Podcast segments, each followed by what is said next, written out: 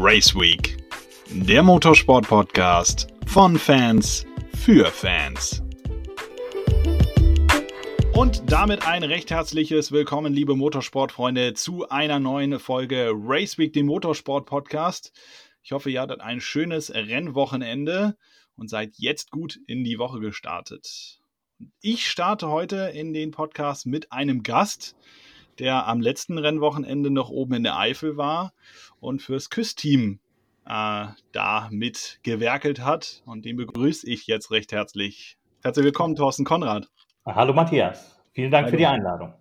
Ja, ich danke dir, dass du der gefolgt bist. Ähm, und wir sprechen natürlich heute auch über das ADAC GT Masters, aber nicht nur über das, sondern wir nehmen die Formel 1 noch mit dazu, sowohl als auch die MotoGP.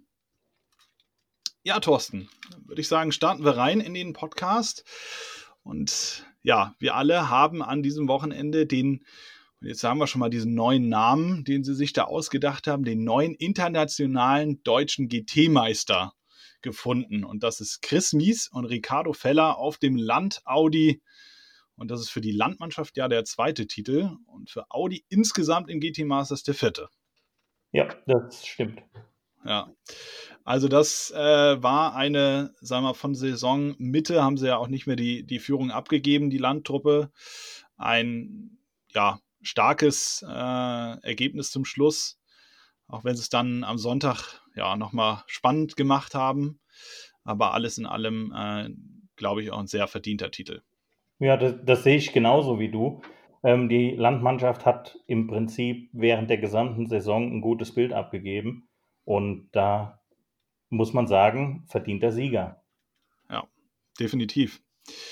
Eine schöne Geste, muss ich sagen, die ähm, vor, am, am, Wochenende vorher war, am Freitagabend. Das war, dass der ADAC und SSR Performance äh, zusammen äh, ja eine kleine Veranstaltung gemacht haben für die Sportwarte. Man sagt auch umgangssprachlich Streckenposten dazu. Und äh, die haben dann mit denen zusammen gegrillt und da gab es auch ein bisschen Freibier. Ich weiß nicht, ob du es mitbekommen hast. Ich habe es sehr wohl mitbekommen. Es fand nämlich in der Nachbarbox statt. Ah ja, äh, genau. PSOR, ja, ja. Ja, also fand ich eine, eine sehr, sehr schöne Geste da, äh, dass man dann auch die Jungs, denn ohne die wird es ja nicht funktionieren, äh, dann auch mit dazu genommen hat und sich dann so bedankt im Finale. Ja, ja, nee, du, das, äh, das sehe ich absolut so wie du.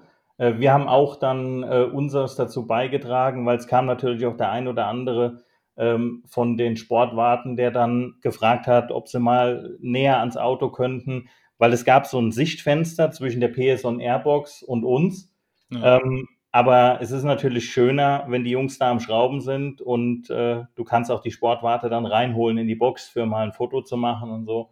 Ähm, ja. paar, ich sag wirklich mal jetzt so äh, PS-Gespräche zu führen, das macht schon Spaß, ja. Ja, ja, definitiv. Also so ein ja, 911er sieht man mal auch nicht alle Tage so nah. Dann muss man das auch mal ausnutzen, das sehe ich genauso. Das stimmt und äh, man kann sagen, bei uns sind die Leute immer herzlich willkommen. Ja? Also das ist gar keine Frage, weil wenn man sie braucht, sind sie da und warum soll man dann nicht auch mal was äh, von seiner Seite aus tun? Ja, das zurückgeben, das stimmt. Finde ich äh, absolut auch so und unterschreibt das, ja. Ja, wollen wir uns jetzt doch mal äh, zu den Rennen begeben und fangen da an am Samstag. Und ja, da ist direkt mal vorneweg ähm, von P1 gestartet. Ricardo Feller und Chris Mies, die Meisterschaftsführenden. Und ja, dann ging es in diese erste Kurve rein. Äh, Mies und Feller haben dann, beziehungsweise ähm, Feller hat dann die äh, Führung behauptet. Und dahinter, da wurde dann schon äh, ja, Bortolotti rausgedreht. Auslöser da war der T3 Lambo, ein bisschen weiter hinten und Maximilian Paul. Und das war dann so ein kleiner Ziehharmonika-Effekt, der dann entstanden ist. Und ja, der Leidtragende war dann vorne Bortolotti. Und damit konnte er, er hatte natürlich noch theoretische Chancen auf den Meisterschaftstitel, aber nach, nach dem Dreher ähm, letztendlich dann den Aus, konnte er dann sowieso die Meisterschaftsambitionen begraben. Ähm, was ich tatsächlich recht interessant fand, Thorsten, ist, dass alle die Kurve 1 recht früh angebremst haben. Ähm, wir haben ja auch gesehen, es gab zwei Einführungsrunden. Ähm, aufgrund der relativ niedrigen Temperaturen habe äh, am Samstagmorgen gehört, waren es drei Grad plus ähm, vom Qualifying und die Strecke war etwas über 0 Grad. Also ja. Und das ist halt für so einen Reifen ein absolutes No-Go. Ja? Also du, du, kriegst bei solchen Temperaturen ähm, absolut schlecht äh, Temperatur nur durch reine Fahrweise äh, in die Reifen. Und deswegen, das ist die ersten paar Runden mehr oder weniger, äh, ich nenne es mal eine Schlittschuhbahn, ja, auf der du da unterwegs bist, ähm, bis das wirklich mal alles richtig arbeitet, ja. ja. Deshalb wahrscheinlich auch waren viele dann etwas verhaltener. Gut, Maximilian Paul in dem Moment dann äh, nicht und war vielleicht überrascht, dass sie dann doch äh, so früh verzögert haben. Ähm, aber das, ja, habe ich mir schon so ein bisschen gedacht, dass der, dass die, dass das Wetter an dem Rennwochenende doch sehr, sehr entscheidend ist und wie dann auch die Reifen funktionieren oder nicht funktionieren. Ja, ja, äh, gerade das Thema Temperatur wirkt sich ja extrem auf den Luftdruck aus. Und ähm, wenn du in deinen, ja, ich sag mal, Trainings und Qualifyings dann äh, versuchst, deine Warmluftdrücke zu sammeln und dann am Schluss zu gucken, äh, was dein Kaltluftdruck äh, ergibt, wenn der, wenn der Reifen mal abkühlt. Ähm, ja, das ist ein Glücksspiel, ja, ja. dieses ganze Reifenthema. Ja, das, das glaube ich. Also das ist, äh, man, man sieht das ja nicht nur in der ADAC GT Masters, auch in, in äh, vielen anderen Rennserien, ähm, bis hin zur Königsklasse, wo man sich ja auch manchmal denkt, äh, wow, das ist jetzt, dass der Reifen da so eingeht, hätte irgendwie keiner gedacht, aber dann kommen halt diese Faktoren, ähm, Asphalt dazu, ähm, wie, ist, wie ist der Fahrer ähm, zum Reifen und dann halt auch eben der Luftdruck, ne?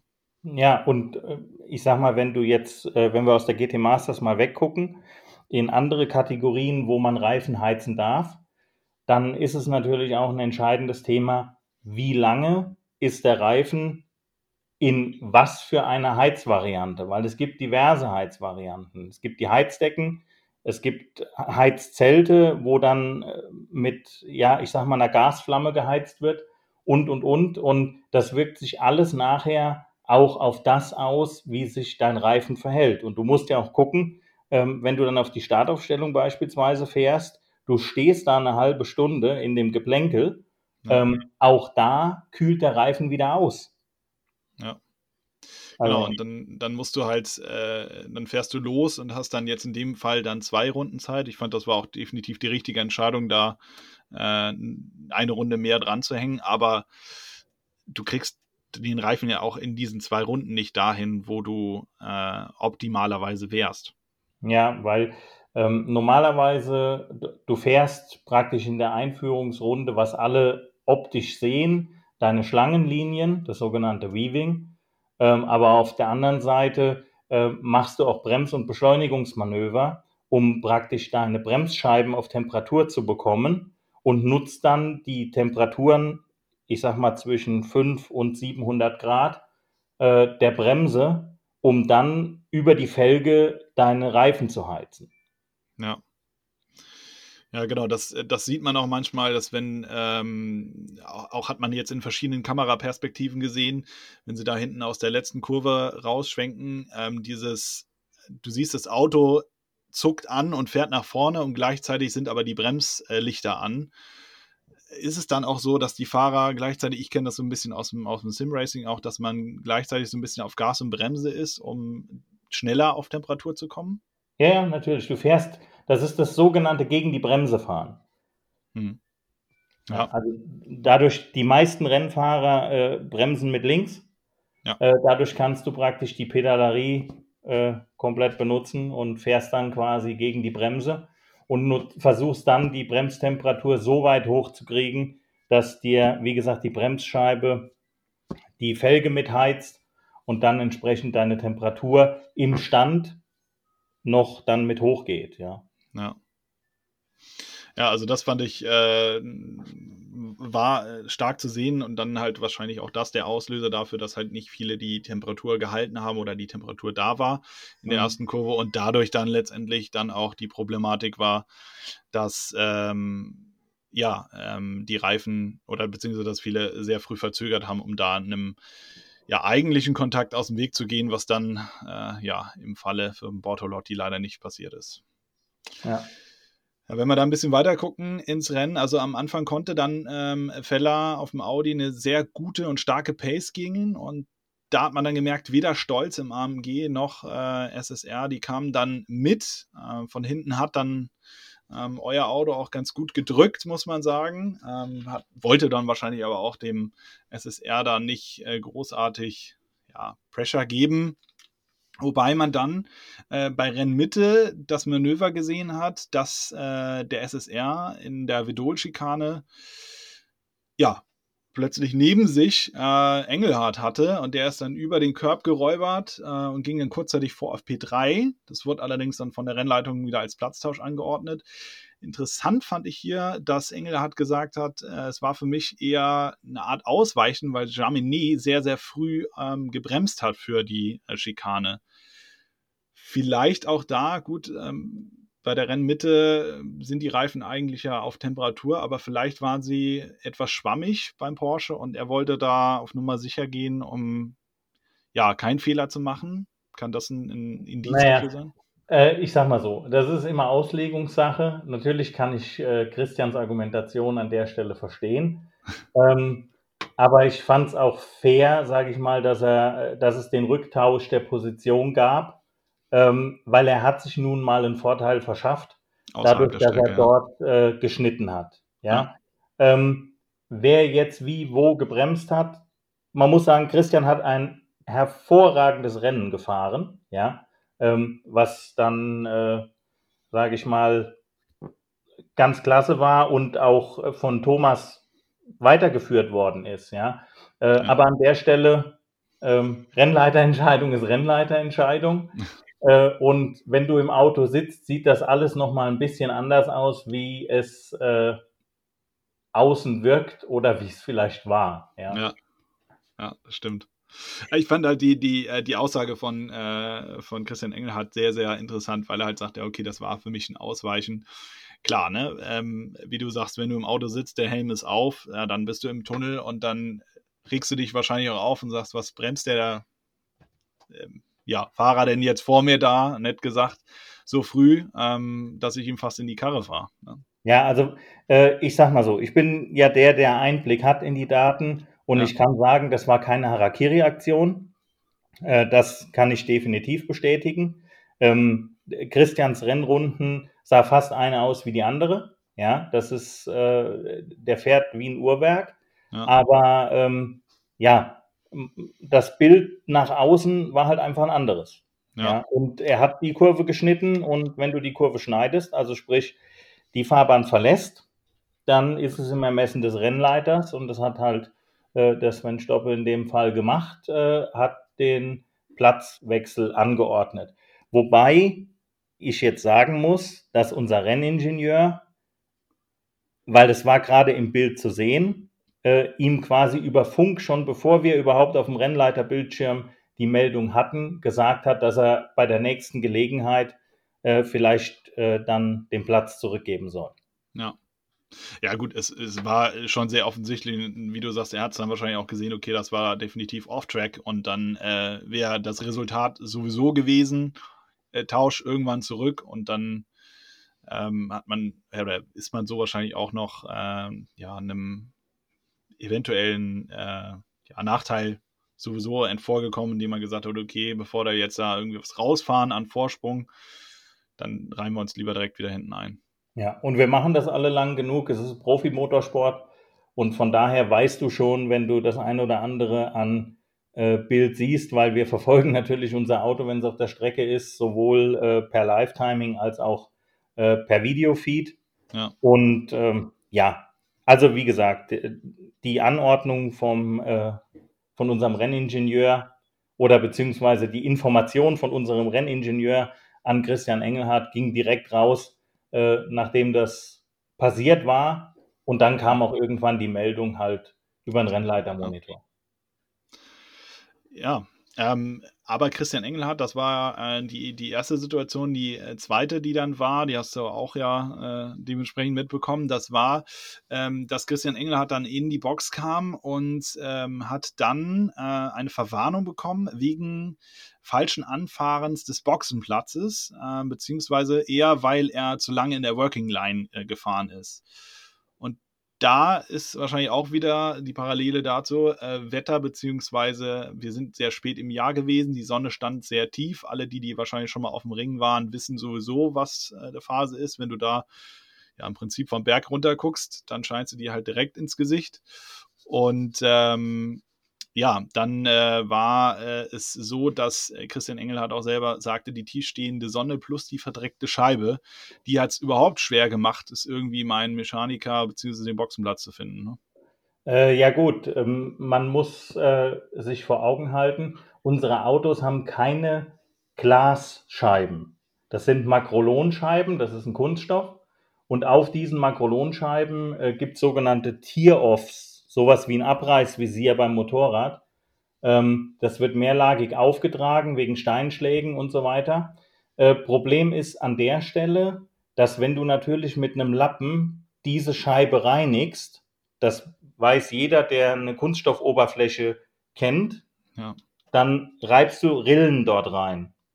Und ja. du hast normalerweise kein Problem, nur das Thema ist die Sonne, die kommt praktisch ähm, ja, ich sag mal, von, von Dunlop-Kehre äh, an der Mercedes-Arena oder an der, an der Mercedes-Tribüne vorbei und scheint genau tief ähm, in die Boxenanlage rein. Und dann macht es dir halt als Fahrer auch einfach, äh, auch wenn du nur 60 Stundenkilometer fährst, schwer, äh, das einzuschätzen. Sowohl die Entfernung als auch, äh, ja, ähm, sage ich mal, das Bild selbst. Ja, und es geht halt noch, also du fährst ja so auf den TV-Bildern eher schwer zu erkennen, aber es geht ja auch so ein Stück bergab sowieso noch. Genau. ist der Winkel des Autos plus der Anstellwinkel, der sowieso auch nochmal da ist, alles dann wahrscheinlich führt dazu, dass es halt für den Fahrer das äh, sehr, sehr äh, schwierig macht zu erkennen. Ja, und jeder kennt das, wenn du irgendwo mit deinem Pkw unterwegs bist, äh, dann klappst du die Sonnenblende runter. Das gibt es ja beim Rennauto nicht. Ja. Nee. Genau, auch diese oben, die, die, die Werbebanner, was ja manche denken, das wäre eine Art Sonnenblende, aber das ist ja auch nicht so. Also dieses Werbebanner ist ja keine, keine Sonnenblende in dem Sinne. Und sowieso der Fahrer sitzt ja so tief und weit genau. hinten, dass er das oben gar nicht äh, im Sichtfenster hat. Korrekt. Also, also das, äh, das, was du an Werbebanner auf dem Auto hast, ist tatsächlich ein Werbebanner. Ähm, das ist, wie du schon sagst, gar nicht im Sichtfeld. Ja? Ähm, die Fahrer haben auf ihrem Helmvisier ähm, ich sag mal, äh, zwei Finger breit, ähm, ja, so eine Art Sonnenblende, äh, die sie nicht direkt ins Auge blenden. Aber das hilft dir nichts, wenn du nicht durch die Frontscheibe gucken kannst. Ja, eben. Ja. ja. Und äh, was ja auch da war, da so ein bisschen der, ähm, ja, rüber der Wink zur ADAC äh, GT4. Da war es ja auch bei Piana im BMW so. Der ist auch an der Box vorbeigefahren, hält dann auch in der Fastlane an, was ich meiner Meinung nach ist es äh, auch super gefährlich. Also das in der Fastlane. War, das war fast grob fahrlässig, sage ich mal, ja. Ja, zumal er ja auch weiß, dass von hinten die Jungs kommen und ja. äh, ob du dann weißt, normalerweise als Rennfahrer rechnest du nicht damit, dass jemand in der Fastlane steht, äh, sondern du denkst, okay, er fährt und du machst ja, äh, du, du schneidest dich ja ab. Das ja, du machst ja ein bisschen was im, im in der äh, Boxeneinfahrt. Also du schneidest dich schon mal ab, gegebenenfalls den Funk raus und so weiter. Und dann achtest du vielleicht auch gar nicht unbedingt so nach vorne und ja. rechnest nicht damit, dass da einer steht. Also ja, wobei abschnallen darf man sich nicht. Also du darfst die Brustgurte lösen, aber abschnallen darfst du dich nicht. Das ist auch ein Verstoß. Ah, okay. Ja. Ähm, ja, ähm, aber gut. Was er hätte machen können, wäre, wenn er in die Working Lane rübergefahren wäre, hätte man ihm einen, einen, leichten Pushback geben können. Also dann wären die Mechaniker hinterhergelaufen und ja, hätten das Auto zurückgeschoben. Aber was man auf gar keinen Fall machen darf, ist in der Fastlane stehen bleiben. Ja. Weil da fahren die Autos 60 und wie du schon sagst, man ist nicht immer 100% konzentriert. Ähm, und das hätte ganz anders ausgehen können, ja. Ja. Eben, und er hat ja dann auch, also er ist ja dann, äh, nachdem das Auto da war, ist der Mechaniker ja angelaufen gekommen und hat ihm gesagt, hier komm, äh, zieh noch mal scharf rechts rüber, was auch mit einem ja, äh, Rennfahrzeug immer so eine Sache ist, mit scharf rechts rüber, das ist auch nicht immer so äh, einfach. Aber er wollte dann also nach rechts abbiegen und dann kam von hinten ja der Porsche und den hat er dann komplett getroffen. Genau. Und äh, somit war Piana dann auch komplett raus. Also ja, und kurz danach, nach dem Porsche, der in den BMW gefahren ist, kam unser Porsche zum Boxenstopp. Also ich habe es live und in Farbe in der Boxengasse mitbekommen, das ganze Drama. Ja, also ich glaube, ähm, ja, Drama beschreibt es wirklich dann auch für Piana in dem Fall. Aber ähm, ja, also das äh, wahrscheinlich alles äh, auch so ein bisschen zurückzuführen, halt eben auf das Thema tiefstehende Sonne. Ähm, aber ähm, ja, zwei Vorfälle, die da waren, ähm, die ja leider etwas unglücklich äh, zum Schluss waren dann. Ja. Ähm, man muss sagen, wenn das, äh, das Boxenstofffenster zu war, ähm, ja, da hat man bei ähm, der Talksport Engel und Stolz ja so ein bisschen überrascht von Seiten äh, SSR und von euch ja, denn die 75 äh, auch mit durchgerutscht auf Platz 3 und äh, der AMG hat sich dann letztendlich auf Platz 4 wiedergefunden, Boxenstopp bereinigt. Was ich interessant fand, war, äh, was auch in den TV-Bildern zu sehen war und man auch gehört hat, dass man beim Boxenstopp bei Engel und Stolz letztendlich dann auch den Druck vom Reifen runtergenommen hat. Also man hat ist wahrscheinlich dann mit relativ hohem Druck reingegangen. Vielleicht kannst du es auch einmal kurz beschreiben und hat vielleicht so den Reifen schnell ins Temperaturfenster zu bekommen zu wollen und dann beim Wechsel hat man wieder gesagt, okay, wir gehen ein bisschen runter, weil es jetzt doch uns zu warm wird vom Reifen her. Also es, es kann durchaus eine Taktik gewesen sein. Ähm, es kann aber auch einfach sein, dass man sich äh, total mit der Reifendruckentwicklung äh, vertan hat äh, bei den Talksport-Kollegen. Das, ähm, das kann ich dir nicht genau sagen. Also ja, das eine wäre eine Möglichkeit, dass man einfach mit einem mit einem höheren äh, Kaltluftdruck gestartet ist. Ähm, aber es war so ein Gegamble, sage ich mal, am Wochenende mit den Luftdrücken. Ähm, das war sehr schwierig, ja. Ja, das glaube ich. Also ähm, ich glaube es halt auch, dass das äh, Wetter äh, oder dass man einfach auch ein bisschen zu spät im Jahr ist, äh, um da vielleicht auch das äh, Perfekte rauszuholen aus dem Reifen. Ähm, oder wie siehst du das, dass man da äh, ja sich doch zu spät oder was heißt zu spät entschieden hat, das noch durchzusetzen im, auf dem Nürburgring. Aber äh, die Eifel ist halt eben auch dafür bekannt, dass es extrem kalt ist. Ja. Um die Jahreszeit zumindest. Äh, gut, ich sag mal so, es ist nicht umsonst äh, die jetzige NLS, also die ehemalige VLN, von 10 auf 9 Rennen verkürzt worden, weil meistens immer das erste und das letzte ausgefallen sind ähm, und wir jetzt mit der GT Masters noch nach dem letzten VLN-Rennen starten oder nach dem letzten NLS-Lauf. Ähm, auf der anderen Seite kann man auch den oder muss man den ADAC verstehen, das äh, war eine Ersatzveranstaltung für die äh, Veranstaltung im August, die aufgrund uns aller bekannten Gründe nicht hat stattfinden können. Ja. Und ja, da muss man dann einfach äh, sagen, man hat das Beste draus gemacht und es war eigentlich eine schöne Veranstaltung. Äh, der, der Samstag war ein Traum, ja, da kann man gar nichts zu sagen. Also das war ein super schöner Herbsttag, aber einstellige Temperaturen für äh, Reifen ist halt schwierig im Motorsport. Ja. ja. Ja, also man kennt das ja wirklich. Also du bist dann vielleicht um die äh, Zeit, bist du rausgegangen, hast du deine dicke Jacke, wir haben es auch in den TV-Bildern gesehen, also alle sind mit den dicken Jacken darum gelaufen. Und dass man sich dann vorstellt, dass so ein Reifen zum Arbeiten äh, kommen soll, ja, ist, äh, glaube ich, kann man sich ganz gut vorstellen, zumindest für die Leute, die sich so ein bisschen damit auseinandersetzen mit dem Thema. Ja, also ich habe mich gefühlt wie im Skiurlaub, als ich abends im Hotel war äh, wenn du den ganzen Tag praktisch bei den kalten Temperaturen rumläufst, ja, du hast zwar eine dicke Jacke an, aber äh, ich sag mal, ich brauche meine Hände äh, außerhalb von Handschuhen, um mit der Tastatur und der Maus zu arbeiten. Ähm, und hast auch nicht immer Lust, eine Mütze oder eine Kappe anzuziehen. Ja, also es war schon ähm, ja, eine Herausforderung. Ja, das glaube ich. Also, ich sagte ja auch bei den äh, Race Week News, äh, vielleicht packt man mal einen Schlitten ein. Ja, man weiß ja nie in der Eifel. Ich meine, ich habe auch schon 24-Stunden-Rennen oben in der Eifel erlebt, wo äh, ja, wo man, äh, wo es angefangen hat zu schneien oder so ein, ja, so ein ja, oder im Schneeregen gehagelt, ja. Also Ja. das habe ich auch schon erlebt, ja. Ja, ja, eben. Also, die Eifel ist immer für eine Überraschung gut, das muss man schon sagen. Ja. Ja, das stimmt. Abschließend zum Samstag kann man dann sagen, dass ähm, ja, äh, Christopher Mies und Ricardo Feller am Ende klar gewonnen haben. Sie hatten echt einen, einen guten Tag erwischt und der Audi hat gut funktioniert. Und dann dahinter kam die geballte Porsche-Kraft von SSR und dann eurem 75er Küss äh, Porsche, die dann auch wieder, fand ich, einen, einen guten Abstand äh, zu Engel und Stolz im AMG hatten. Ja.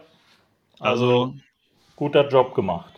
Ja, definitiv. Rundum ein ja, perfektes Ergebnis von Porsche am Samstag, aber, und jetzt kommen wir rüber zum Sonntag, den hat man auch äh, extrem gut am Sonntag umgesetzt. Also wieder kalte Temperaturen am äh, Samstag, am Sonntag. Und was ich da fand, wo man es auch visuell gesehen hat, für den Zuschauer auch, dass äh, Klaus Bachler in der Einführungsrunde dann äh, hinten, ja, beim, äh, du hast es gerade so schön gesagt, beim Waving quasi äh, rausgerutscht ist und äh, ja, wahrscheinlich ein bisschen übertrieben hat. Ähm, aber da kann man wahrscheinlich auch dann visuell sehen, dass das nicht so ganz einfach ist, äh, da den Reifen auf Temperatur zu bekommen.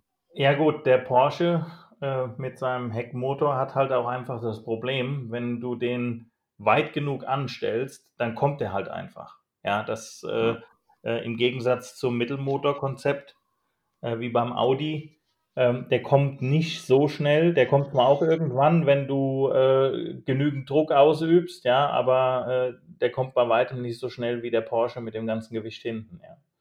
Ja, wahrscheinlich kommt es auch noch dazu, ich weiß jetzt nicht, wie die es die Fahrer ähm, machen teils, aber du fährst natürlich dann wahrscheinlich auch eine relativ niedrige Traction Control, also eine, dass, dass die Reifen eher mal ein bisschen durchdrehen, um dann auch eher die Temperatur reinzubekommen, oder? Ja, meistens sogar off. Ah ja, okay, guck mal, ja. Dann also eher sogar noch auf. Also, ja, und dann passiert wahrscheinlich sowas recht schnell. Ähm, er meinte dann auch noch, äh, es wäre vielleicht sogar besser gewesen, wenn man gesagt hätte, ähm, wir gehen noch auf eine dritte Einführungsrunde. Wie stehst du dazu? Also, wäre es wirklich nötig gewesen oder hat man diese zwei Runden schon relativ gute Temperatur reinbekommen? Also irgendwann ist auch mal gut, ja. Dann kannst du auch hinterm Safety Car starten. Ähm, also wir reden über eine, über eine Profiklasse und äh, da denke ich, sind zwei Einführungsrunden äh, absolut ausreichend. Ja. Ja, ich meine, wir haben es auch damals gesehen äh, in Imola, äh, wo es äh, war es, nee, es war George Russell, oder? Der dann auch eingeschlagen ist äh, hinterm Safety Car. Ja, ich, ich glaube, es war Russell, ja. Ja. Also, wie du sagst, es ist eine Profiklasse, aber es passiert halt auch eben dem Besten, ne? das muss man auch dazu sagen. Also, man versucht da irgendwie äh, bestmöglich sich natürlich äh, zu positionieren für den, für den Start, um dann auch relativ gute Drücke hinzubekommen und dann kann sowas dann auch meiner Meinung nach mal passieren. Sollte nicht, aber. Ja, Es ist ja auch abhängig von der Situation. Wen habe ich um mich rum? Ja, wer kommt direkt von hinten, wer beißt? Ja, ähm, und dann willst du, wie du sagst, ja auch entsprechend vorbereitet sein und deine äh, Reifen auf Temperatur haben und auch die beste Linie dann gleich kriegen, ohne dass das Auto rumrutscht, ja, oder ohne dass du, wenn du, äh, sage ich mal, Vollgas gibst, dann äh, dich gleich drehst, ja. Ja. Ja. Ja, ähm, wenn wir dann reingehen, dann haben wir natürlich äh, im Rennen beim Start des letzten Rennens äh, 2021 ähm, eine Startkollision gehabt äh, zwischen Janis Fice im Jos äh, Porsche, der umgedreht wurde, und dann Pierre Kaffer im Rotronic Audi, der ja gar nicht mehr ausweichen konnte und dann dementsprechend ihm voll hinten reinknallte. Ja. Daraus resultierte dann eine Rennunterbrechung. Ähm, und ja, Pierre Kaffer ähm, und äh, Fietje, die sind dann beide ins äh, Krankenhaus gekommen, wobei man dazu sagen muss, dass Kaffer ja aus der Bergungsklappe oben ähm, rausgeborgen wurde, weil man beziehungsweise Pierre Kaffer selber hat ja über Rückenschmerzen geklagt und dann wollte man äh, ja da auf jeden Fall auf Nummer sicher gehen und sagen, okay, pass auf, dann äh, nehmen wir ihn aus dieser Bergungsklappe raus. Ähm, auch da muss man wieder sagen, die, das wird jedes Wochenende geübt bei irgendeinem Team und äh, soll dann halt eben in Notfallsituationen äh, helfen, damit es besser und schneller funktioniert. Ja, das äh, ist absolut richtig. Also ich kann dir ähm, nicht genau sagen, was er jetzt hat, ja, aber ähm, ja, also ich, ich habe äh, in den, in den äh, Social Media Kanälen gelesen, dass er auf jeden Fall im Krankenhaus war und auch äh, operiert wurde. Das habe ich, das ich auch gelesen. Ähm, aber wie gesagt, das sind nur Mutmaßungen. Ähm, das äh, weiß man nicht. Aber das ist alles inzwischen von den, von den Bergungstechniken und so weiter so gut geworden. Ähm, auch die Fahrzeugbergung, ja, die, die ja. Fahrzeuge kosten ja auch äh, eine Menge Geld. Oh, und ja. wenn du da überlegst, wie da früher an den Autos gezogen und gemacht und getan wurde, da gibt es heute den Bergungsbügel, ja, ja. Äh, womit die Autos aus dem Kiesbett gehoben werden und so weiter. Das äh, hat sich schon alles äh, sehr zum Positiven verändert, ja. Ja, Gott sei Dank, ja. ja. Ja, also an der Stelle auf jeden Fall auch alles Gute an äh, Pierre Kaffer. Von mir ähm, auch, ja, alles Gute. Ja, und dann äh, kommen wir zur zweiten Kollision, die halt noch, äh, ja, quasi danach resultierte, nach, äh, beziehungsweise vor der Rennunterbrechung. Und da kommt dann auch wieder ein Auto von euch ins Spiel, und zwar die 74, denn, äh, ja, Engel, der war hinter dem 74er äh, Küstenporsche von euch, äh, der 75er unterwegs, stimmt. Und ähm, hat dann, äh, ja, meiner Meinung nach einfach mal den Bremspunkt komplett verpasst und ähm, ja, ist euch dann hinten äh, reingefahren und ihr habt dann auch hier wieder im Ziehharmonika-Effekt dann den äh, Fantor vor euch abgeräumt und hat sich dann auch weggedreht. Also Engel hat dann mal eben zwei Leute aus dem Rennen genommen mit einer Aktion. Ja. Also, ja, ich, ich war, äh, Maro Engel meinte ja dann auch im, im äh, Interview danach auch noch bei, bei Nitro, ähm, naja, also äh, er war ja neben mir und äh, ich, ich konnte nichts anderes als weiter nach links. Das hat man in den TV-Bildern auch gesehen. Äh, ja, gut. Also ich weiß nicht, wen er da rechts neben sich gesehen hat, aber. Äh, also wir waren es nicht. Äh, nee. Das, äh, ich habe die Inboard-Aufnahme ähm, mir angeguckt und ich habe jetzt äh, bei der Zusammenfassung gestern Abend, die ich mir noch angeguckt habe, äh, auch eine Inboard-Aufnahme von ihm gesehen. Ähm, ja, äh, neben ihm waren wir nicht. Nee. Es ist eine beliebte Stelle zum Überholen, das muss man sagen. Aber, ähm, naja, es war jetzt auch nicht so, dass die Tür großartig offen war, sodass man sagen konnte von Engelseiten her, okay, ich stech da rein, sondern äh, die waren eigentlich alle mehr oder weniger auf der Ideallinie unterwegs und Engel wollte da, glaube ich, einfach die Nase reinhalten. Ähm, ja, okay, die Mercedes Arena hat mehrere Linien, klar, ja. aber darunter ist eigentlich die einzige, die, äh, naja, von, von außen dann langsam sich nach innen tragen lassen und dann sich am Körper entlanghangeln. Und was Engel dann gemacht hat, klar, er ist dann ein bisschen besser aus äh, Turn 2 rausgekommen, und wollte sich dann reinbremsen, aber das geht halt nur, auch wenn der Vordermann mitspielt und dann auch vielleicht, naja, äh, nicht so von weit hinten kommt wie Maro Engel. Ja, gut. Ähm, wir reden immer noch davon, dass wir in der zweiten Rennrunde waren ähm, und so ein Rennen eine Stunde geht. Ich weiß nicht, ob ich solche Offensivaktionen direkt am Rennstart machen muss. Ja, also das ist immer noch die Sortierungsphase. Wir sind die Kurzanbindung gefahren. Ja, also auch nicht den langen Kurs. Ähm, da sind sich immer noch die Fahrzeuge am Sortieren und äh, ja, weiß ich nicht. Das kann man Gut. aus zweierlei Sicht sehen, ähm, aber das hätte man an der Stelle nicht unbedingt machen müssen, auch wenn er um die Meisterschaft kämpft. Ja das ist äh, auch der Punkt, den ich sehe. Also, wenn ich um die Meisterschaft fahre und es geht in dem Moment auch um alles, ähm, und wenn wir sehen, wo nachher ähm, Mies und Feller äh, geendet sind, und vielleicht ohne diese Aktion äh, die beiden auf 1 gekommen wären, was sie ja dann danach im Prinzip auch waren.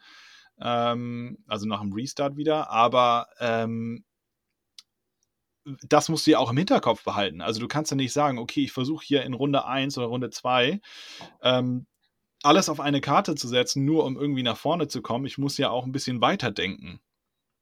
Und äh, das hat er meiner Meinung nach irgendwie in dem Moment nicht gemacht. Vergessen, also, ja. ja.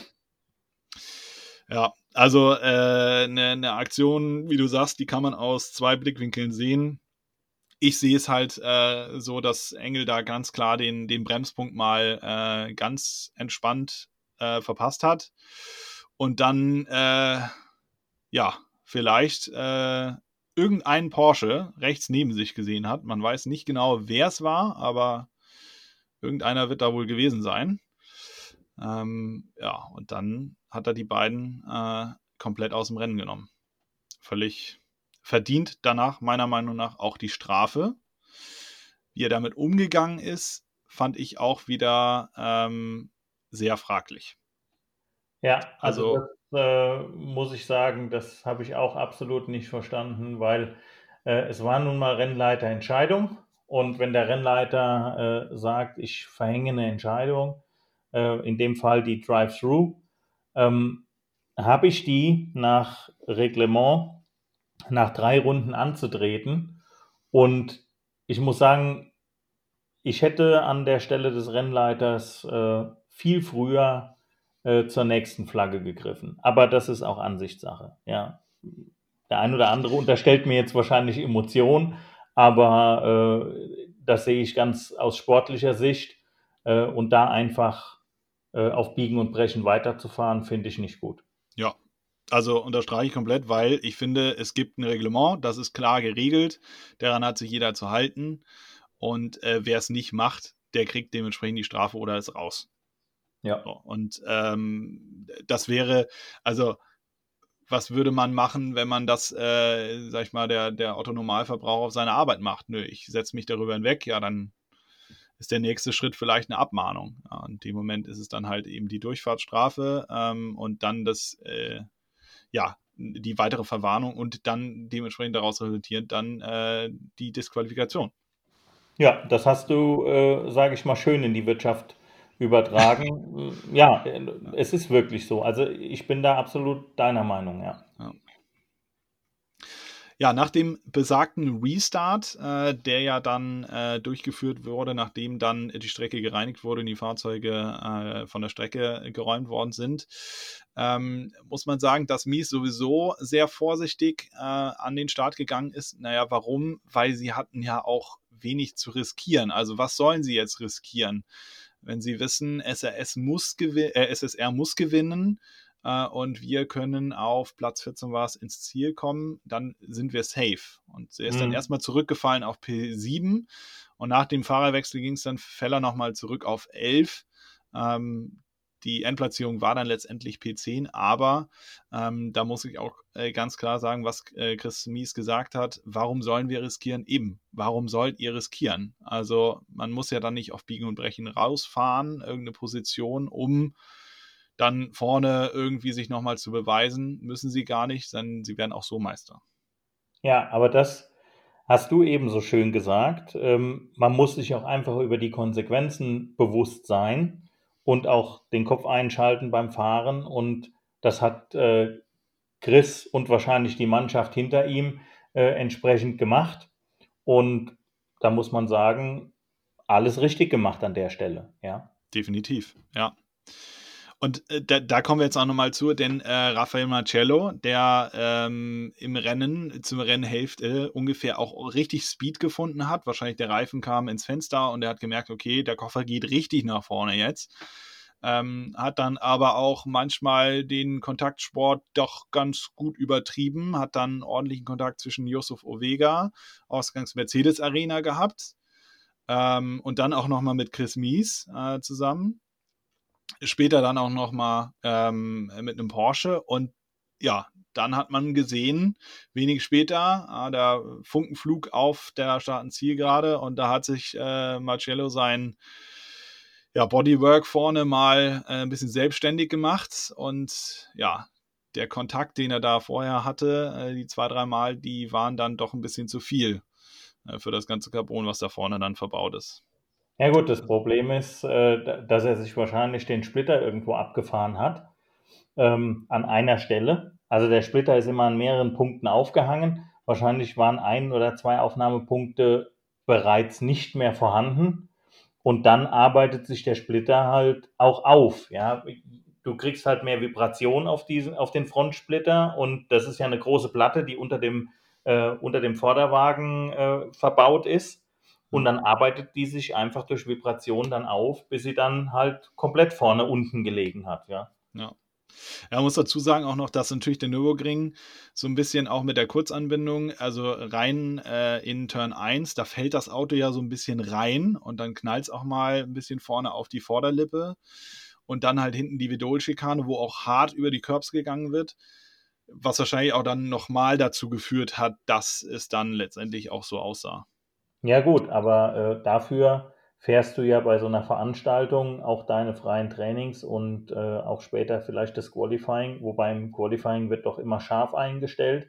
Aber in den Trainings fährst du verschiedene Setups heraus und versuchst halt auch eine Einstellung zu finden, wo du wenig, man nennt es Touching, also Berührung mit dem Boden hast, um halt einfach sowas auch zu umgehen, äh, dass du dein Auto beschädigst, ja. Ja. Ja, also ich äh, empfand es zumindest auch so, dass das eher wirklich hart gefahren ist. Ähm, ja, also wir alle wollen Kontaktsport und wir, also ich rede jetzt von der Fanseite her, äh, wir wollen das auch irgendwo sehen. Ja, nicht, dass wir wie bei der Formel 1, äh, man lehnt sich mal kurz an und dann ist irgendwie die halbe Seite weg und Aerodynamik funktioniert nicht mehr. Klar, das ist auch irgendwo das Konzept äh, von so einem Formel 1 Auto, ähm, aber das macht ja auch irgendwo das ADAC GT Masters aus, sich mal so ein bisschen anzulehnen, mal hinten anzuklopfen im Kofferraum und zu sagen, ja, hi, hier bin ich. Ja. Ähm, aber der ein oder andere ähm, übertreibt ein wenig. Ja, ja, und da muss ich auch sagen, was ist mir ist auch aufgefallen, ich finde Mirko Bortolotti immer ein, ein harter Rennfahrer, ähm, aber auch er hat in der Saison immer mal wieder ein bisschen übertrieben. Ich sage mal hier zum Beispiel, was mir einfällt, ist auch der Lausitzring. Also da ist er auch sehr, sehr hart gefahren. Und ich finde, da muss man dann äh, von Rennleiterseiten her, wobei das wahrscheinlich auch gemacht hat, weil äh, danach ist Bortolotti deutlich konservativer gefahren. Ähm, aber da muss man dann auch mal sagen, ey Leute, ne, äh, das hier ist ein bisschen too much. Zieht ja jetzt ein bisschen auch die Parallele, äh, wir sind gerade auf dem Nürburgring, die DTM, ja, das war damals meiner Meinung nach auch zu harter Sport aus dem GT-Bereich. Ja, der, der Nürburgring verleitet aber auch halt ein bisschen dazu, ja, weil du dort schon eine schöne Streckencharakteristik hast, um äh, sowas auch ähm, auszunutzen, ja. Ja. Ja, gut, auch klar, dann auch die, die, die Mercedes-Arena, ne? Also, was ich ja. gerade eben sagte, du hast da verschiedene Linien, die du auch fahren kannst. Der Grip ist da innen sowohl als auch außen vorhanden. Ähm, und dann, dann sieht man das auch immer schön, sieht man auch, äh, jetzt hat man es gesehen im ADAC GT Masters, auch in der LLS, äh, wo dann auch da äh, teilweise hart in verschiedenen Varianten überholt werden kann. Ähm, das stimmt. Ähm, trotzdem ein bisschen mal den Respekt nochmal zurückzuführen. Ne? Ja. Aber muss ich auch sagen, äh, und was ganz viele Fahrer ganz oft sagen, ist, sobald der Helm auf ist, ist das Gehirn aus. Ja, gut, böse Zungen, äh, sage ich mal, behaupten, dass es da so einen Schalter gibt, der halt gedrückt wird, wenn du den Helm aufsetzt, ja. Ja. Gut, der beste Beweis, dass es nicht so ist, war ja an dem Wochenende Chris Mies und äh, Ricardo Feller. Ja. Denn die sind ja äh, hart gefahren und äh, clever gefahren und haben ganz klar bewiesen, es geht auch beides. Man muss es halt nur wollen. Ja, aber man darf hier an der Stelle auch nicht vergessen, es ist ein Teamsport und äh, der Fahrer trifft zwar, sage ich mal, seine Entscheidungen im Auto, aber der bekommt natürlich auch über Sprechfunk Informationen oder auch Anweisungen aus der Box. Und da kann natürlich auch eine defensive Fahrweise auch eine Anweisung sein. Ja, ja definitiv, ja. Das äh, vergessen, glaube ich, manchmal viele, äh, die äh, dann manchmal den Fernseher anmachen, wenn es Formel 1 ist oder DTM und sagen, ach guck mal, das ist ja nur der eine Fahrer. Aber die vergessen halt ganz oft, dass dahinter ein Riesenteam steht. Und äh, die Jungs, die in der Boxengasse sitzen, also äh, die Mechaniker oder auch äh, ihr, ähm, die, die, die machen es halt auch aus und das sind auch diejenigen, die den Sieg oder die für Sieg und Niederlage auch mit verantwortlich sind. Ja, nee, das ist richtig. Also äh, man sitzt ja auch nicht alleine da. Also wir sitzen während äh, dem Rennen mit fünf Mann im Kommandostand ähm, und verfolgen zum einen Bildschirme, zum anderen reden wir über Strategie, ja, weil wir äh, ein sogenanntes Intercom-System im Kommandostand haben. Das heißt, du bist fest verdrahtet mit deinem Kopfhörer äh, mit dem Kommandostand und kannst dich unter den fünf Leuten, äh, wozu halt auch Timo Bernhard, der äh, Team Eigner gehört, äh, halt einfach frei unterhalten, wie wenn wir beide uns jetzt hier unterhalten ja. Äh, und einfach auch Meinungen austauschen und so weiter. Ja. Ähm, und da werden halt dann auch strategische Entscheidungen getroffen, wann komme ich rein, wann machen wir was, ja, ja. oder auch bei einer äh, bei einem technischen Problem Du, wenn du ein technisches Problem hast, muss nicht sein, dass du direkt reinkommst. Ja, das ja. kann sein, dass das Auto noch zwei Runden draußen fährt, währenddem die Mechaniker äh, entsprechend Ersatzteile und Bodywork vorbereiten. Ja. ja. Genau, es ist dann halt immer auch eine strategische Sache. Ähm, ja. Und wenn du halt reinkommst direkt und dann quasi das Team auch damit überraschst, dann verlierst du halt deutlich mehr Zeit, als wie wenn du sagst, okay, komm, wir bleiben jetzt nochmal zwei Runden draußen, verlieren dann vielleicht äh, unsere naja, im, im, im schlimmsten Fall irgendwie zehn Sekunden pro Runde, aber manchmal sind es halt auch nur dann so, sagen wir mal, fünf. Ja. Ähm, aber im Endeffekt, wenn du es dann halt in der Box äh, mit dem schönen Gaffer-Tape manchmal auch einfach tapen kannst, um dann vielleicht den Front, äh, Frontsplitter nicht mehr tanzen zu lassen, sondern ihn dann wieder zu fixieren, was dann letztendlich auch wieder zur Stabilität des Autos beiführt, ähm, verliert man dann halt hinten raus deutlich weniger Zeit. Genau, richtig. Ja. Ja, am Ende war dann das Finalrennen oder ist das Finalrennen gewonnen, dann äh, natürlich von SSR, von äh, Matthew Germany und Michael Ammermüller. Ähm, und äh, die haben dann alles getan dafür, dass sie hätten noch Meister werden können. Hat aber nicht funktioniert, da Chris Mies und Ricardo Feller am Ende auf Platz 10 ins Ziel gekommen sind und somit sich ja, die Meisterschaft geholt haben. Und Dazu muss man sagen, Ricardo Feller ist äh, zudem noch äh, Juniormeister geworden und die Landtruppe, die hat ebenfalls die Teamwertung gewonnen. Also alles in allem ein rundum gelungenes ADAC GT Masters, äh, GT Masters Saison 2021 für die Truppe. Ja, verdienter Sieg. Ja, definitiv. Also wenig Fehler gemacht und immer da gewesen, wenn es äh, ja Not tat, sozusagen. Ne? Genau. Ja. Eine schöne Randnotiz am äh, Schluss, beziehungsweise an äh, dieser Stelle möchte ich noch machen, dass ähm, ja viele Leute, beziehungsweise die äh, Unterstützung für die Flutkatastrophe war, die im Juli war, denn äh, die Teams spendeten ähm, ADAC GT Masters insgesamt 50.000 Euro und die Rennställe, die verzichteten auf die ihnen zustehenden Preisgelder bei den beiden Rennen auf dem Nürburgring. Maro Engel, einer der Initiatoren der Aktion Wir für die Eifel, eigentlich sehr bekannt im Jargon ähm, hier, beziehungsweise Motorsportjargon, überreichte dann in der Startaufstellung für das Sonntagsrennen einen Scheck an Guido Nisius, dem Bürgermeister der Verbandsgemeinde Adenau. Also da auch eine schöne Geste, denn ich glaube, jeder, wer so ein bisschen aus der Ecke kommt, da oben Eifel oder äh, rundrum, auch im Hunsrück, ähm, äh, naja, man, der, der, der, der Nürburgring und die Eifel, das ist eins. Und alle, die da oben irgendwo wohnen, herkommen, die sind Motorsport besessen. Und äh, da finde ich es einfach eine super schöne Geste äh, vom ADAC und von äh, den ganzen Rennstellen, dass sie sich dann da zusammengetan haben und äh, sowas auf die Beine gestellt haben. Ja, das ist richtig. Aber bei der Übergabe, äh, ja, Maro Engel war dabei, aber es waren natürlich auch äh, ein paar Teamchefs dabei, ja, Christian Land zum Beispiel, Wolfgang Hatz war dabei äh, und auch Fabian Plenz. Ja, also die darf man natürlich auch nicht da außen vor lassen. Ähm, ja, war alles in allem eine schöne Geste. Ja, definitiv. Also das äh, unterstreicht es halt nochmal. Ne? Ja. Ja, und dazu kam dann äh, das BWT, einer der äh, ja, äh, Sponsoren auch vom ADAC, der öffneten ebenfalls den Spendenkoffer, indem man für jede absolvierte Runde eines jeden äh, Fahrzeugs im ADAC GT Masters spendete. Der österreichische Konzern dann 4 Euro äh, für das Errichten von Brunnen in mehreren afrikanischen Staaten. Und am Ende ist dann eine ähm, ja, Summe von 60.000 Euro zusammengekommen. Auch da eine schöne Geste von BWT.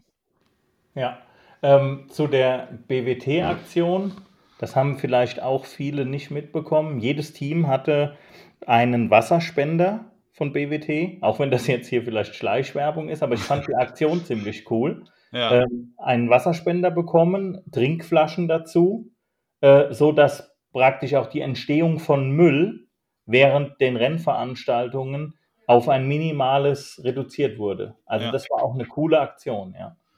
Ja, es ist halt auch, ne? Also äh, wir sind in einem Zeitalter, wo wir alles so ein bisschen auch mal um Umdenken sind.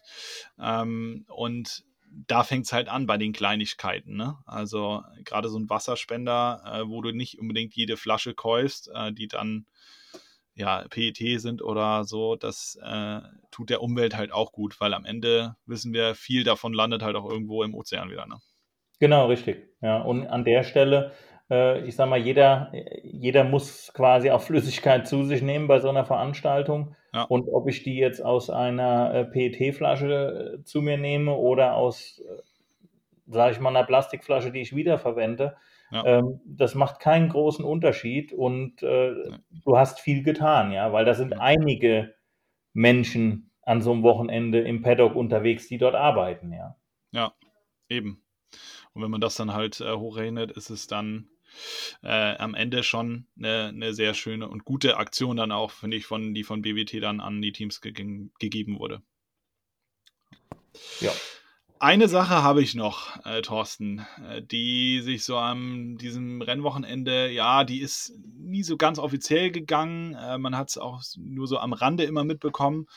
Aber was ich schade finde, Phoenix Racing, die hören am Ende des Jahres auf ähm, und stellen ja den, den Rennbetrieb als Phoenix Racing ein und strukturieren sich aber komplett um.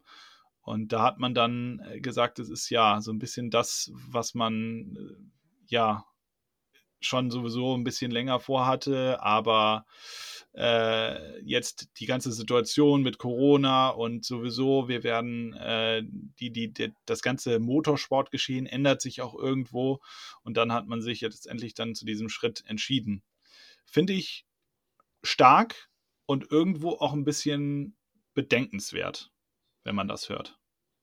Äh, ja, gut. Auf der einen Seite musst du das auch so sehen. Äh, ich sag mal, es stehen ja auch Firmen hinten dran.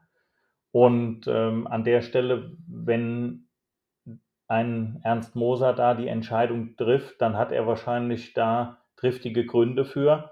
Ähm, und auf der anderen Seite muss man natürlich sagen, das Arrangement, was äh, werkseitig ähm, immer an den Tag gelegt worden ist in den letzten Jahren, ob das jetzt gut oder schlecht sei, ist natürlich auch rückläufig. Ja, ähm, sei es im Bereich äh, der Le Mans-Prototypen, da ziehen sich die Werke langsam zurück, ja. äh, sei es im GT-Sport, da gibt es zwar immer noch die Kundenbetreuung bzw. die Unterstützung der Teams, aber ähm, den reinen Werkssport, wie es den früher mal gab, dass da wirklich äh, Audi Sport oder auch ein Porsche hinkommt, das gibt es ja schon viele Jahre nicht mehr. Ja? Das wird über Teams gemacht ja. und äh, da geht natürlich die Unterstützung auch zurück, weil auch die Werke ja entsprechend gucken müssen, ähm, dass sie nicht zu viel äh, aus der Schatulle nehmen. Ja?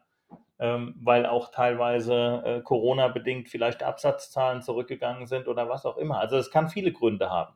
Ja. ja. und zumal muss man auch dazu sagen, Phoenix war ja auch aktiv in der DTM ähm, und da ging ja das Werksengagement auch zurück. Und all das, glaube ich, hat halt auch dazu so ein bisschen äh, geführt, dass man ja diesen Umbruch irgendwo einleiten musste auch. Also du hast es auch gerade eben gesagt, man, äh, dass da sich oder da, dass man auch als Unternehmen äh, so ein bisschen denken muss. Da stehen viele hinten dran, viele Firmen noch auch. Und das ist halt auch ein Grund, den man als Unternehmer dann in Augenschein nehmen muss. Natürlich. Und wie gesagt, äh, also ich habe die, die Pressemitteilung gelesen ähm, es steht ja ganz klar drin, dass sie nicht gänzlich vom, äh, von der Bildfläche verschwinden. Man reorientiert sich, ja, und ähm, ich denke, dass dort dann auch der ein oder andere Mitarbeiter ähm, wieder zum Augenschein kommt. Ja, also ich glaube nicht, dass die gesamte Mannschaft jetzt äh, entsprechend einmal ausgetauscht wird. Ja. Nee, das glaube ich auch nicht, weil dazu sind auch zu viele gute Leute bei äh, Phoenix unterwegs genau. und äh, jahrelang auch da gewesen. Ja. Natürlich, eine Verkleinerung bringt auch immer mit sich, dass man äh, entsprechend weniger Personal nachher hat. Ja, so Gut. schade das ist, ja. aber es ist halt Realität, ja. Ja, aber klar, das ist aber auch eine, eine Unternehmenssache. Ne? Als Unternehmer musst du auch irgendwo in gewissen Situationen dann damit auch oder das geht einher damit, weil du wirtschaftlich bleiben musst. Und in der, und in der Situation, wo sich der Motorsport halt jetzt gerade befindet, ist es, glaube ich, einfach nicht mehr wirtschaftlich gewesen. Und das, ja, ähm, muss man dann auch irgendwo äh, so verstehen. Die Details, die wollen wir jetzt hier, wir wollen auch gar nicht ins Detail gehen, äh, das steht uns gar nicht zu. Ja. Aber wir wollen es vielleicht für den Zuhörer einfach etwas besser äh, verständlich machen, warum dann so ein Team äh, vielleicht sagt, ähm, wir machen die Shoppen dicht, sozusagen. Ja. Ja, ja das äh, soll es erstmal zur ADAC GT Masters gewesen sein. Ähm, ich fand es, wie gesagt, eine ne, ne schöne, spannende Saison. Ähm, mit dem ja, Teil, dass man leider das Rennen äh, auf Nürburgring unterbrechen muss oder beziehungsweise absagen musste, jetzt aber nachgeholt hat. Und ich fand, es war ein definitiv sehr würdiges Finalwochenende in der Eifel. Das muss man, glaube ich, dazu sagen. Definitiv, ja. Also ähm, für mich muss ich sagen, es war auch eine, eine super Saison. Ähm, es hätte besser oder die Saison hätte besser starten können. Ja, aber ja. letzten Endes äh, ist bei uns am Lausitzring der Knoten geplatzt. Und ja, vom Lausitzring an waren wir dann auch bei den Top Porsches immer dabei. Und ja. Teils auch besser, muss man sagen, ne? Also. Ich äh, sag ja, bei den Top Porsches dabei. Das heißt, ja. es kann auch das Top-Fahrzeug gewesen sein. Ja, ja, definitiv. Also, äh, ja, gut, vielleicht hat man da auch ein bisschen Schützenhilfe äh, geleistet für äh, SSR, aber ähm, Holla die Waldfee. Also, und man schätzt sich. Genau. Bestes Beispiel dafür äh, haben wir in der DTM gesehen. Und ich finde, das gehört, und da bin ich auch immer noch der Meinung äh, zu, das gehört eben dazu. Und ja, wie du sagst, äh, man kennt sich und man schätzt sich. Und das gehört sich nicht nur im Motorsport, so, sondern überall anders auch. Ja. So, da steht man eben in der Öffentlichkeit und es wird halt viel darüber diskutiert. Die Printmedien schreiben viel, die müssen auch was zu schreiben haben, wir müssen auch was zu diskutieren haben. Am Ende des Tages ist es aber eben so und ähm, jeder von uns, wenn er in der Situation so wäre, würde es genauso machen. Machen wir uns nichts vor. Ist so, ja. Ja, kommen wir zur Formel 1. Äh, die war an diesem Wochenende in Mexiko und da haben wir am Sonntag einen wiedererstarkten Max Verstappen gesehen, der äh, nach dem Samstag ja wirklich das Rennen dominiert hat und wirklich gezeigt hat, was der Red Bull kann. Also ein äh, wirklich starkes äh, Auftrumpfen, nachdem man ja am Samstag im Qualifying so ein bisschen über Balanceprobleme geklagt hat und dann ja auch so ein bisschen unglücklich das Ganze gelaufen ist in Q3 durch den Zwischenfall mit äh, Tsunoda. dann vielleicht auch nicht ganz dran war, beziehungsweise auch vielleicht nicht in der ersten Reihe stand. Das muss man dann auch mal so ein bisschen äh, schauen. Und da ist leider das ähm, so, das hatten wir im Vorhinein vor der Aufnahme auch besprochen, bei der ADLC GT Masters hat man eher mal den Einblick als in der Formel 1, weil die Herrschaften das einfach nicht so ganz wollen, dass man da auch Einblicke als Zuschauer hat, weil die Einblicke können natürlich dann auch andere Teams haben. Ja, und das ist ja dann wieder recht schlecht, ne? Ja gut, das ist halt, äh, sage ich mal, Werkssport. Ähm, beziehungsweise, ich sage mal, der Formel 1 ist ja gleichzusetzen auch mit einem Prototypensport. Und äh, da gibt es so viele Geheimnisse, ähm, die musst du auch in irgendeiner Art und Weise wahren, weil das äh, einfach dein geistiges Gut ist, was du als Hersteller hast, ja. Ja, das stimmt. Macht es ja auch irgendwo so ein bisschen interessant. Ähm, interessant, apropos, fand ich die Aussage äh, von Hamilton, der, ja, er sagte selber, er ist schockiert. Ja, das fand ich, ähm, ich musste ein bisschen äh, grinsen. Er ist schockiert, äh, dass man am Samstag auf 1 und 2 steht. Und Dr. Helmut Marko, der sagte dann wiederum dagegen, naja, also ich bin der Meinung, das war ein ganz klarer Bluff, was wir am Freitag von Mercedes gesehen haben. Also es ist mal wieder dieses typische äh, Red Bull zu Mercedes und dieses Hin und Her finde ich immer äh, sehr interessant, muss ich sagen. Ähm, ja aber, gut, viel ist aber auch wahrscheinlich Provokation, Matthias. Das, äh, ja, das stimmt. Von, von Helmut Marco äh, hat man das oder hört man das jetzt auch immer mal äh, mehr, aber ich meine, äh, Toto Wolf und Christian Horner sind ja auch dafür irgendwo ein bisschen naja, bekannt, ne? Es ist, äh, auch das gehört irgendwo dazu. Ne? Ja. Ja.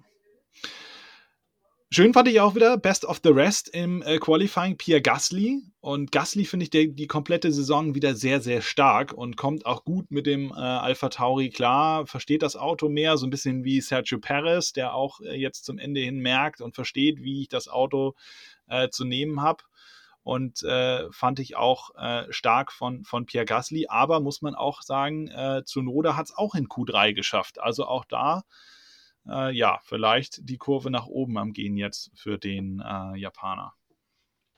Aber ja, Thorsten, kommen wir jetzt mal zum Start, denn das war ja mal eine Rakete von äh, Verstappen Wobei da man auch wieder sagen muss, äh, Rakete hin oder her, äh, der Windschatten war da auch eine essentielle Sache. Ja, ähm, Windschatten mag sein, ja, aber äh, vielleicht auch einfach äh, zur richtigen Zeit am Gas, ja. ja, ja, also ähm, zunächst haben wir ja gesehen, ähm, diese Aktion, äh, Verstappen geht dann also nach links, Bottas covert sich irgendwo nach rechts, äh, da war aber dann nur, naja, sein Teamkollege in Anführungszeichen, ja. lässt sich dann so ein bisschen zurückfallen, weil er merkt, okay, links Verstappen, der ist vorbei, den kann ich nicht mehr äh, irgendwie abdrängen und versucht dann also seinem Teamkollegen Hamilton irgendwo ein bisschen Platz zu verschaffen, dementsprechend, ja, er verzögert vorher, geht auf die Bremse, dass äh, Ricciardo hinten, der sowieso auf der rechten Seite war, sprich auch auf der schmutzigen Seite, dann zu spät war und mit dieser, mit diesem äh, ja, frühen Bremsmanöver wahrscheinlich auch nicht gerechnet hat und dreht dann letztendlich äh, Bottas auch um. Ähm, und ja, dann ist dieses heillose Chaos da in der Kurve 1 überhaupt mal ausgebrochen. Alle haben sich dann so ein bisschen äh, drumherum geschlickert. Ähm, ja, Esteban Ocon, der wurde dann aber eingezwängt, äh, rechts von Schumacher und links von Tsunoda. Die sind dann beide über seine Reifen aufgestiegen. Tsunoda raus und Schumacher raus. Also, ja, unglückliche Situation. Ähm, ich glaube, Bottas kann da auch wenig machen. Ricciardo war meiner Meinung nach ein bisschen davon überrascht, dass Bottas da dann vielleicht auch so reagiert hat. Wobei ich ihn auch verstehen kann, weil wie gesagt, er möchte da auch Hamilton dann den Vortritt lassen, um ihm irgendwo eine Chance zu geben. Aber ja, alles in allem nicht so sonderlich gut gelaufen für Mercedes dann am Ende. Ja. Aber Schön. Glück für Perez. Glück für Perez, ja, das stimmt. Äh, der ist dann ja vorgekommen, beziehungsweise ist ja ausgewichen dann über die Wiese. Ähm, aber eine schöne Aussage von Toto Wolf und Lewis Hamilton danach, äh, die dann gesagt haben, naja, also Bottas hat den Start ehrlich gesagt nicht so gut gemacht. Die waren wirklich gar nicht zufrieden. Äh, klar, logisch, wäre ich dann irgendwo auch nicht, er hat zu früh gebremst, hätte er ja. dagegen halten müssen. Warum ist Verstappen da links überhaupt durchgekommen? Ähm, ja, weiß ich nicht. Also äh, Fahrer müssen natürlich auch in Bruchteilen von Sekunden dann mal Entscheidungen treffen. Und Verstappen naja, vielleicht hat er gedacht, er geht jetzt eher nach rechts, weil Hamilton da ja schon leicht vorgezogen war und wollte ihn dann da irgendwo covern.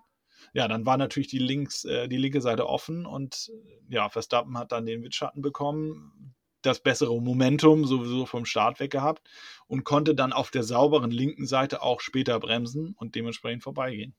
Ja. Also, ähm, es ist auch da wieder, was wir gerade eben schon gesagt haben äh, zu ADAC GT Masters, es sieht dann von außen vielleicht irgendwie so aus, als ob man sich denkt, oh, was macht der Bottas denn da eigentlich gerade? Aber wenn du dann im Auto sitzt, äh, ist es dann doch nicht mehr ganz so einfach. Ja, du bist dann irgendwann nur noch äh, Beifahrer. Ja, genau. Du kannst die Situation dann versuchen, schnellstmöglich zu verstehen und dann darauf zu reagieren. Ne? Aber ja. ja. ja. beim Restart dann ähm, Verstappen äh, relativ gut gemanagt, dann aus diesem Stadion äh, relativ frühzeitig raus. Das war auch und haben wir in den letzten Jahren auch dann in Mexiko immer wieder gesehen, wenn es dann Safety Car gab und der Restart äh, erfolgt ist, war meistens dann genau da der Moment, wo die Fahrer, also irgendwo in diesem ähm, Stadion, wo sie dann beschleunigt haben, um halt eben auf dieser elend langen Start- und Zielgeraden äh, dem Windschatten des Hintermanns irgendwo ja, den nicht zu geben, um dann gegebenenfalls in Turn 1 rein einen Angriff zu verhindern. Das hat von Verstappen-Seite her auch schon sehr gut funktioniert. Und im Renntrim, ähm, da hatte man dann in Mercedes tatsächlich ein paar Probleme gehabt. Also äh, gut, Hamilton meckert immer viel am Funk, das muss man auch dazu sagen. Ob das dann auch alles immer so stimmt, ah, ist dann halt auch mal so eine Sache. Ja, da gibt es so eine und so eine Fahrer, das stimmt, ja. ja. und ja, äh, ich, ich, ich denke immer an sowas immer bei, bei Fernando Alonso. You always have to leave a space. also, er meckert auch immer viel, das war auch jetzt in Osten so äh, zu Alonso, aber kommen wir zurück zu Hamilton. Ähm, man hat sich ja dann in Runde 30 äh, letztendlich dazu entschieden zu kommen. Der Vorsprung von Verstappen, der war mittlerweile schon neun Sekunden groß und man musste dann auch irgendwann bei Mercedes reagieren, weil von hinten kam nämlich Perez an, der ja, ich glaube, da waren wir bei neun Sekunden schon an der, an dem Punkt, ja. Ja, also das war ja ein, ein das ist ja eine Welt im Motorsport, neun Sekunden. Ja. Ähm, und naja, dann von hinten kam Perez, der nämlich mit den Reifen irgendwann sehr, sehr gut zurechtkam und meinte, ey, es, es läuft super, äh, es passt. Die Box hat ihm gefunkt, äh, Motor ist safe, äh, die Reifen sind gut, go for it. Und das hat er auch gemacht. Und dann musste, war, beziehungsweise dann war man bei Mercedes halt eben im Zwang, darauf zu reagieren um einem gegebenenfalls Undercut von Perez vorzubeugen. Ja. Und ja, was ist dann passiert? Hamilton ist dann hinter Gasly und Leclerc zurückgefallen, wo man jetzt erst denkt, na, das wäre ja eigentlich ganz gut gewesen äh, von Red Bull-Seiten her, beziehungsweise dann auch Perez-Seiten, wenn man hinter Gasly war ne, Team und man kriegt ein bisschen Schützenhilfe. Aber dann kam Ferrari. Genau, und dann kam Ferrari. Dann, dann äh, war es eben so, dass Leclerc äh, reingekommen ist und dann musste auch irgendwo Gasly wieder reagieren, weil die fahren ja auch ihr Rennen. Und damit war Hamilton wieder vorbei. Also ja, äh, das sind diese, diese Strategiespiele, äh, die man dann halt zur Mitte des Rennens irgendwann äh, merkt und äh, die ich auch immer wieder sehr, sehr interessant finde bei der Formel 1. Und äh, schön und interessant fand ich dann auch, dass Verstappen, der dann mit seinen neun Sekunden vorne äh, sich auch noch ein bisschen Zeit lassen konnte, der in Runde 34 erst reingekommen ist. Und damit wollte man halt auch dem Eingehen des harten Reifens hinten raus irgendwo ein bisschen vorbeugen. Ja. Man hatte der sehr, jetzt im Gegensatz zu Nürburgring, sehr hohe Temperaturen in Mexiko. Ähm, und das tut so eine Reifen dann auch nicht unbedingt gut, weil dann überschießt du ihn halt auch. Ne? Also dann wird er hinten raus auch ein bisschen schwammig. Ja, das, das ist absolut richtig, ja. Ja, ja und dann äh, am Ende muss man sagen, dann hat Mercedes irgendwo auch der Topspeed, Gott sei Dank, geholfen, sich vor Paris zu behaupten mit dem späten Stop von Perez, da wollte man dann irgendwann aber auch den Reifenvorteil am Ende gegen Hamilton äh, vorbeugen und dann vielleicht auch da sagen, okay, komm, wir können jetzt angreifen. Das hat auch erstmal ganz gut funktioniert. Man ist rangekommen, hat den Vorsprung äh, ja pulverisiert sozusagen innerhalb relativ kurzer Zeit. Aber am Ende war es dann doch der Topspeed, der auf den Geraden dem Mercedes geholfen hat. Auf der anderen Seite war es wahrscheinlich auch so, was ich gerade ansprach, die heißen Temperaturen, die dazu geführt haben, dass Perez immer wieder mal ein bisschen langsamer machen musste. Die Höhe von 2285 Meter, auf dem sich dieser Kurs befindet. Der Turbo hat dann weniger Leistung. Ja. Also du musst auch da ein bisschen vorsichtig sein. Und wenn du dann noch in der Dirty Air fährst, dann hast du halt richtig Kühlungsprobleme. Am ja, ja. Motor und halt auch an der Bremse, ne? Ja, und wir reden jetzt hier nicht von, äh, von kleinen Temperaturen. Also wir reden von runde 20 Grad Lufttemperatur und von runde 48 bis 50 Grad Strecke, ja. Ja. Also äh, das heizt sich schon dann alles auf, ja. Ja. Finde ich, hat man dann auch schön gesehen, als bei Bottas mal wieder dieser Boxenstopp in die Hose ging ähm, und die Radmutter fest war, so ein bisschen. Und man hat da wieder versucht, den runterzukriegen. Und dann klar, ne, dann ist, kommt da so ein kleiner Funkenflug mit rein äh, in die sowieso sehr aufgeheizte Bremsanlage. Und dann hat man auch vorne schon gesehen, dass dann die Flammen rausgekommen sind. Ist jetzt nichts Dramatisches. Aber da sieht man mal, wie heiß diese Bremse wirklich ist. Du hast ja eben schon gesagt, also von 500 bis 700 Grad reden wir da, ne? Das ist schon. Ja, im, im Rennen, wenn du Qualifying fährst, äh, fährst du teilweise weit über 800 Grad. Ja. Ja. Und da reden wir vom GT3-Fahrzeug. Ja, da, die Formel 1 fährt da, denke ich, nochmal weitaus höhere Temperaturen. Ja. Also das ist schon, ja, nicht das, was du mit deinem normalen Pkw auf der Straße dann mal erreichst. Wobei das auch komplett andere Bremsen sind, davon mal ganz abgesehen. Aber ähm, ja, äh, das, wie gesagt, so zum bisschen zur Erklärung, warum dann äh, Perez zwischendurch dann abreißen lassen musste, um halt wieder den Motor, Bremssystem runterzukühlen und am Ende dann wieder rangefahren ist, indem man gesagt hat, okay, jetzt versuchen wir es nochmal. Ja, hat dann letztendlich nicht äh, funktioniert. Also ja, Mercedes dann auf zwei im Sinne von Lewis Hamilton und Perez auf drei. Schön am Ende fand ich auch nochmal, dann wollte man ja Bottas, der sowieso dann irgendwo außerhalb der Punkte war, die Möglichkeit geben, die schnellste Runde noch zu holen. Die wollte man dann Red Bull auf jeden Fall wegnehmen. Am Ende hat es dann auch funktioniert, aber schön war, dass Verstappen äh, Bottas das so ein bisschen versaubeutelt hat. Fand ich super anzusehen. Äh, Verstappen, äh, beziehungsweise Bottas war ja auf der schnellen Runde, ist dann auf Verstappen aufgelaufen und in diesem Stadion hat sich dann Verstappen auch noch dummerweise verbremst, sowas aber auch. Äh, und hat dann im letzten Sektor äh, die Runde für Bottas kaputt gemacht. Ähm, und dann ist er die Runde drauf äh, hinter Bottas hinterhergefahren, hat die, die, die Pace gehalten und konnte, Bottas konnte den Vorsprung nicht ausbauen, hat dadurch blaue Flaggen bekommen und Verstappen hat dann am Funk geschimpft, ja, ihr muss mich doch vorbeilassen, Jungs, ihr blaue Flaggen, was ist denn das? Und bei Mercedes dachte man sich doch noch nur, meine Güte, kann doch wohl nicht wahr sein. Also eine, eine super Aktion von Verstappen, fand ich. Ähm, ja. So ein bisschen Katz-und-Maus-Spiel, ja. Ja, äh, traumhaft, fand ich wirklich gut. Am Ende war es dann so, dass halt äh, Mercedes gesagt hat, okay, wir hatten noch genug Zeit. Man hat dann Bottas nochmal reingeholt. Hat dann aber auch, fand ich auch super schön, um dann diesen Punkt auf der Strecke abzuwarten, wo wenig Verkehr ist, hat ihn noch mal ein bisschen länger stehen lassen und ihn dann rausgeschickt, damit man auf jeden Fall sicher ist, dass er jetzt die schnellste Runde holen kann.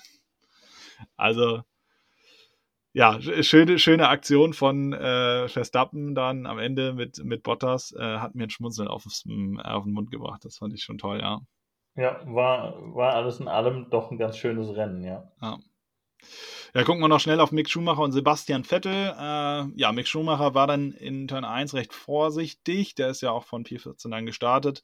Wie wir wissen, ist er dann über die Hinterachse ähm, ja, aufgestiegen und dementsprechend auch äh, dann das Rennen recht schnell vorbei. Für Sebastian Vettel war es das beste Ergebnis seit langer Zeit mal wieder. Ähm, ja, das drittbeste Ergebnis der Saison, wenn man mal den äh, Podiumsplatz und die Disqualifikation in Ungarn ausklammern. Ähm, der Grundstein dafür war dann der lange erste Stint und hinten raus dann der relativ gute Reifen für Sebastian Vettel, äh, wo er dann auch noch an Raikön vorbeigekommen ist. Also auch da, ja, das ist, was du eben sagtest. Es ist halt ein Teamsport. Man entscheidet vorher im Drivers Briefing äh, darüber, wie gehen wir das an. Und äh, dann entscheidet das Team halt auch mit, wie wir das jetzt angehen und der Fahrer muss es dann dementsprechend umsetzen. Genau. Ja gut, man äh, spricht natürlich vorher mal das ein oder andere Szenario durch, was so kommen kann, wenn man sich davor und dahinter betrachtet. Aber letzten Endes äh, ändern sich die Entscheidungen, äh, ich will nicht sagen minütlich, aber situationsabhängig äh, während zum Rennverlauf. Und dann äh, ist es egal, ob wir hier äh, von einem NLS-Lauf reden, von GT Masters, äh, DTM oder Formel 1. Ja. ja. Ja, also am Ende äh, muss man sagen, Verstappen hat den Vorsprung ausgebaut, ist jetzt bei 312,5 Zähler, vergrößert also den Vorsprung auf Lewis Hamilton. Und nächste Woche geht es ja schon weiter. Wir jetzt den Triple Header vor uns. Brasilien kommt. Auch wieder eine Strecke, die primär wohl dem Red Bull entgegenkommt. Also da sind wir mal gespannt. Ähm, ja, Verstappen äh, kann es eigentlich oder hat es jetzt in der Hand. Es ist, das Pendel steht diesmal Richtung Red Bull. Jetzt müssen sie es halt nach äh, Hause bringen. Und naja, Hamilton hat wieder sein Vertrauen zum Motor zurückgefunden. Er meinte ja selber, das Aggregat ist stark und wir können es durchbringen. Von Toto Wolf hat man bezüglich dessen auch nichts mehr gehört. Also sind wir mal gespannt, was da dann noch so auf uns zukommt in der Formel 1. Ja, es wird spannend bleiben. Definitiv.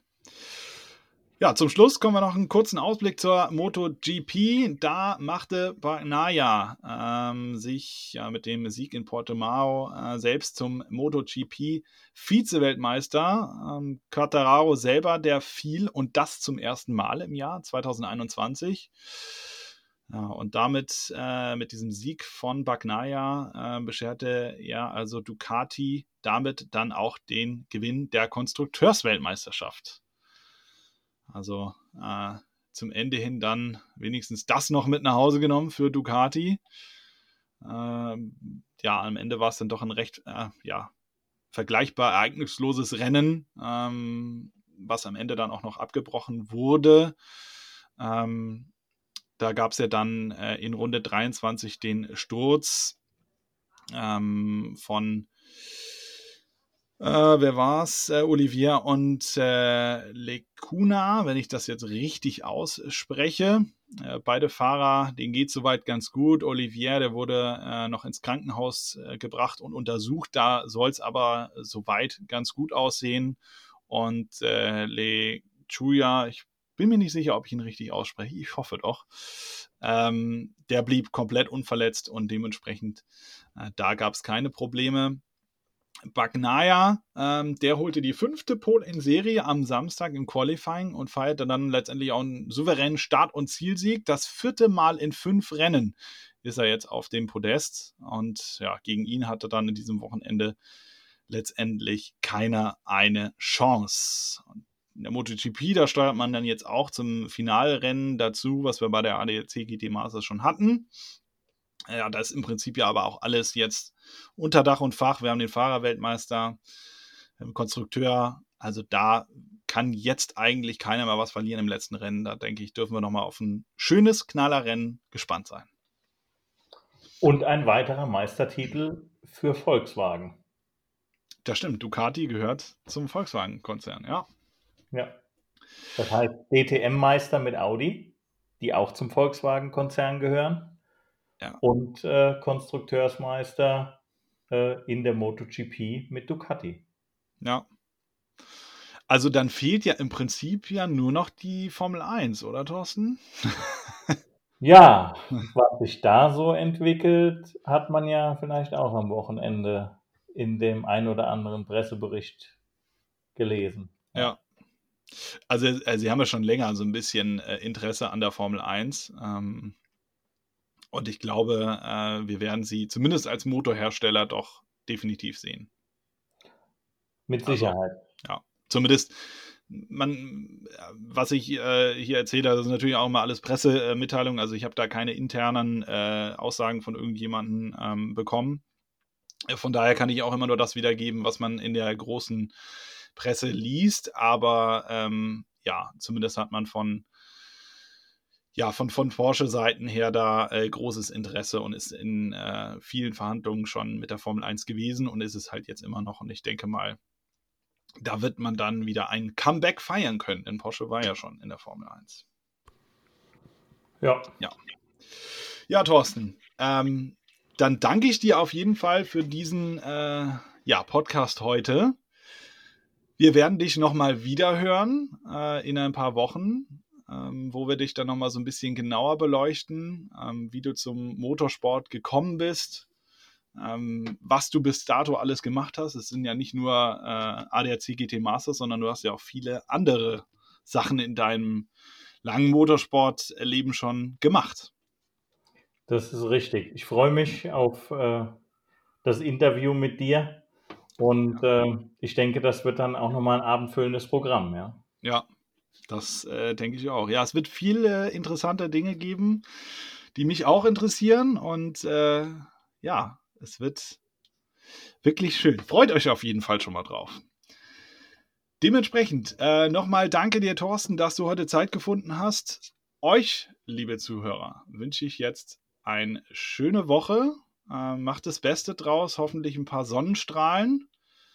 Und dann hören wir uns ja am Montag wieder, denn da haben wir nochmal die Formel 1 mit dabei, die dann in Brasilien fahren. Sind wir mal gespannt, was die Herren Hamilton und Verstappen so machen. Also, äh, wie gesagt, nochmal herzlichen Dank, Thorsten. Sehr gerne. Und euch eine schöne Woche. Bis dahin, macht's gut. Ciao.